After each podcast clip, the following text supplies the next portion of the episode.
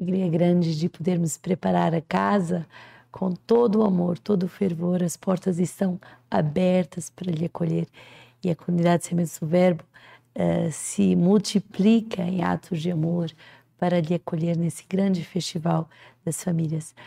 Uh, hoje, nessa terça-feira, dia 5 de julho, o nosso coração palpita uh, já de gratidão a Deus por tudo, as maravilhas, todas as maravilhas que o próprio Deus fará com o Senhor. E se você olhar bem esse esse nosso modelo da capa desse compêndio desse ano, justamente quando nos sentimos acusados, como Jesus é acusado pelo o, esse alto sumo sacerdote, quando, ele, quando nos sentimos acusados, quando nos sentimos de mãos atadas, sem é, grande capacidade de fazer seja o que for, é aí que o Senhor vai é, justamente fazer uma obra maravilhosa em nossas vidas. E por isso a comunidade de Sementes do Verbo sabe tudo que Deus pode fazer através desse festival na sua família. Se a acusação entrou, se as divisões entraram, se as calúnias entraram, Faça essa experiência de um retiro em família. É isso um grande festival que vai ter retiro para as crianças, os adolescentes, os jovens, os adultos e também os avós, com pregações específicas e também com pregações comuns, com momentos celebrativos, mas também com momentos uh, de acompanhamento espiritual, de confissão de sacramentos, momentos de adoração. Será um tempo muito forte. Hoje, no nosso livro de vida, o número 225, a comunhão vem do alto. Ela é uma pessoa, ela é o Espírito Santo. A igreja nasceu inteiramente desta comunhão trinitária. Mantei-vos entre o Pai e o Filho e encontrareis forçosamente o Espírito Santo, diz Santa Teresa d'Ávila, no caminho de perfeição. Entremos em espírito no seio das três pessoas divinas e participaremos no dom mútuo e recíproco amor entre elas. O Espírito Santo é o beijo do Pai e ao seu Filho e o beijo do Filho ao seu Pai. O Espírito Santo é o liame, a unção que realiza a comunhão entre irmãos e irmãs. Ele é o agente principal da vida comunitária que nos permite fazer a ligação entre os nossos irmãos e irmãs. O fruto que brota desta comunhão é a caridade com alegria. E isto vos escrevemos para que a nossa alegria seja completa. As três pessoas divinas trabalham na obra da criação da humanidade. Façamos o homem à nossa imagem e semelhança. Gênesis 1, 26. Somos feitos para esta comunhão, ela que nos faz entrar nesta semelhança da imagem divina. O amor do Espírito Santo, vindo reinar em nós, a partir do nosso batismo, nos torna amigos e membros da família de Deus. Cardel Raniero canta a messa, Deus não busca a amizade do homem porque precisaria dela, mas porque, sendo bom, ele queria dar ao homem a vida eterna.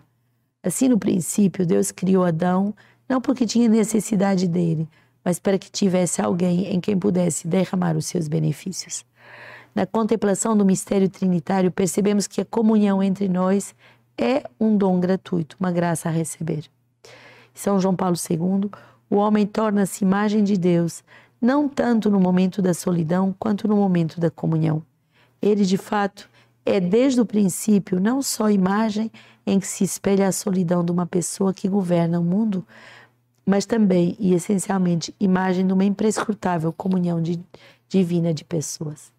Pelo contrário, os membros do corpo que parecem mais fracos são os mais necessários, e aqueles que parecem menos dignos de honra são os que cercamos de, de maior honra. E me, nossos membros que são menos decentes, nós os tratamos com mais decência. O Senhor quer nos ensinar a viver nessa escola da comunhão. Fique entre o Pai e o Filho e encontrareis forçosamente o Espírito Santo, que é o Espírito de comunhão. Tantas dificuldades nas nossas famílias de vivermos na comunhão, de vivermos no amor, e justamente não conhecemos a fonte da comunhão, que é a Trindade. Um festival como nós estamos vivendo nesses dias nos preparamos a viver é uma escola fortíssima de comunhão. Aprender a se colocar de novo no seio da Trindade. Aprender a se relacionar com o Pai, com o Filho e com o Espírito Santo, fonte de toda a comunhão. E também nas nossas famílias aprender que às vezes aquele que é o mais fraco é aquele que tem menos honra é justamente aquele que vai ser instrumento de Deus para converter todas as famílias. Temos testemunhos tão bonitos de famílias restauradas a, a, partir da presença de um, por exemplo, de um filho com síndrome de Down, a partir da presença de uma grande prova eh, na saúde, ou de um filho com uma deficiência, ou de um momento de fracasso na família. Quando tudo isso é vivido no seio da Trindade, a família cresce no amor. Oséias 8, eles instituíram reis sem o meu consentimento Escolheram príncipes, mas eu não tive conhecimento. De sua prata e de seu ouro fizeram ídolos para si, para que sejam destruídos. Rejeitei o teu bezerro, Samaria. Minha ira inflamou-se contra eles. Até quando serão incapazes de pureza? Porque ele é de Israel, um artista o fez. Ele não é Deus. Sim, o bezerro da Samaria será desfeito em pedaços. Porque semeiam vento, colherão tempestade. Haste sem espiga que não produz farinha, nem mesmo que produz estrangeiros, o devorarão. Sim, Efraim multiplicou os altares para fazer expiação, mas os altares foram para ele ocasião de pecar. Ainda que eu lhe escreva um grande número de minhas leis, elas não, elas são consideradas como algo estranho. Eles oferecem os sacrifícios que amam, comem a carne, mas o Senhor não os aceitará. Agora ele se lembrará de suas faltas e castigará os seus pecados. Eles voltarão ao Egito. Quantas coisas nós fazemos sem o consentimento de Deus? E um bom tempo de retiro é um tempo para verificar: será que eu estou verdadeiramente na vontade de Deus? Será que aqueles que eu estabeleço para me governarem, aqui no caso do povo de Israel, eram os reis e os príncipes? Será que aqueles que eu escolho para me governarem, será que as, as minhas escolhas são submetidas a Deus? Têm o consentimento de Deus? O Senhor quer nos ensinar a viver em comunhão com a Trindade, em comunhão com Ele.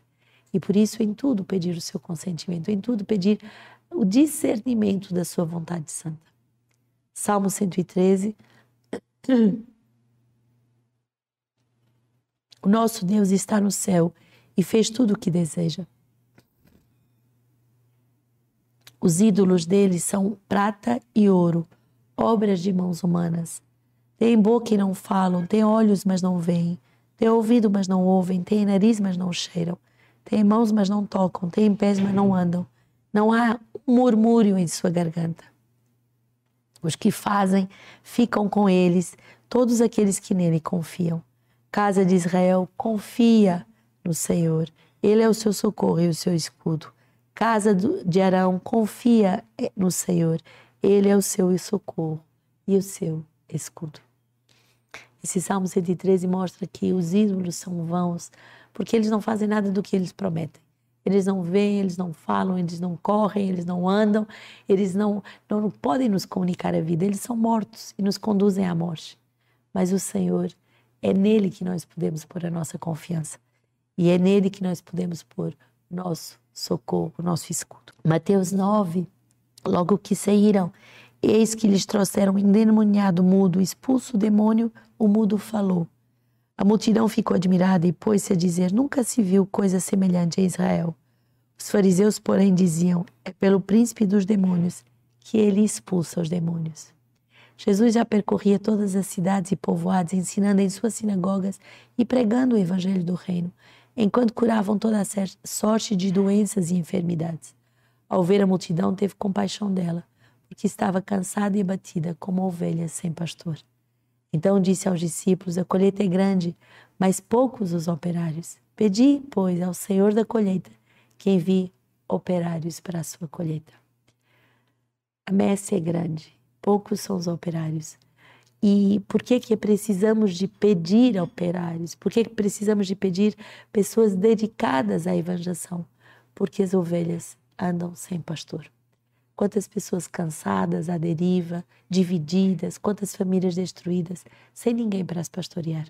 Por isso, a comunidade Sementes do Verbo tem o dever, o chamado, a eleição de formar pastores, de formar pessoas com o coração sedento de ajudar outras pessoas a serem pastoreadas pelo Senhor. As casas de aliança são essa, é, essa a missão. Pequenas casas de famílias que abrem as suas portas para que pequenas casas de família que abrem as suas portas para que não mais andem à deriva, mas que verdadeiramente sejam pastoreadas e saboreiem como é bom o Senhor. Hoje teremos uh, tantas graças para partilhar e, sobretudo, essa graça de Santo Antônio Maria Zacarias, uh, que nasce na, na nobreza italiana e a gente vê que a evangelização é tanto para os mais pobres dos pobres quanto para os mais ricos dos ricos. Ele era educado pela sua mãe de uma forma muito fiel ao evangelho e era conhecido pela sua inteligência precoce e ao mesmo tempo a sua grande humildade e a sua caridade. Ao completar 18 anos, doou toda a sua herança para sua mãe e foi estudar filosofia e medicina. Antônio Maria usava todo o seu tempo para estudar e meditar, e em vez de se vestir como um senhor, como um doutor, ele uh, se vestia de uma forma muito simples e com humildade. Vai, uh, depois de ser formado médico, uh, ajudar os pobres, vai cuidar do povo, cuidando sobretudo daqueles que não tinham como pagar os seus cuidados. E não só cuida do corpo, mas cuida das tristezas da alma. E é finalmente ordenado em 528 sacerdote da Igreja Católica e funda então os clérigos regulares de São Paulo, que hoje são conhecidos no mundo inteiro como os Barnabitas, é, e depois funda também a Congregação Feminina das Angélicas, que e cria um grupo de casais para leigos. Ainda não tinha completado 37 anos quando é acometido de uma infecção e ele sabe que uh, a sua partida está próxima, morre uh, justamente nos braços da sua mãe, entregando a vida pelas famílias.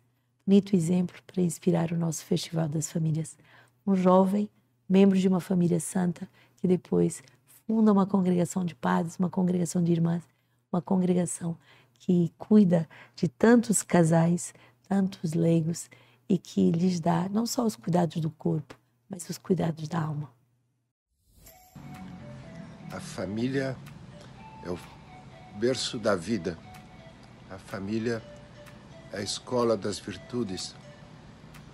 O futuro da humanidade passa pela família. A família é a célula básica da sociedade. A família é caminho de, de todos nós. Todos nós passamos por uma família. Mas é bom também evangelizar as famílias numa identidade que ela tem. Família é festa. Por isso quero convidá-los para o Festival das Famílias em Palmas, um momento de grande festejos, mostrando que o ambiente familiar, com todas as suas realidades, também é nosso grande momento de celebração. Venham e estejam com todos.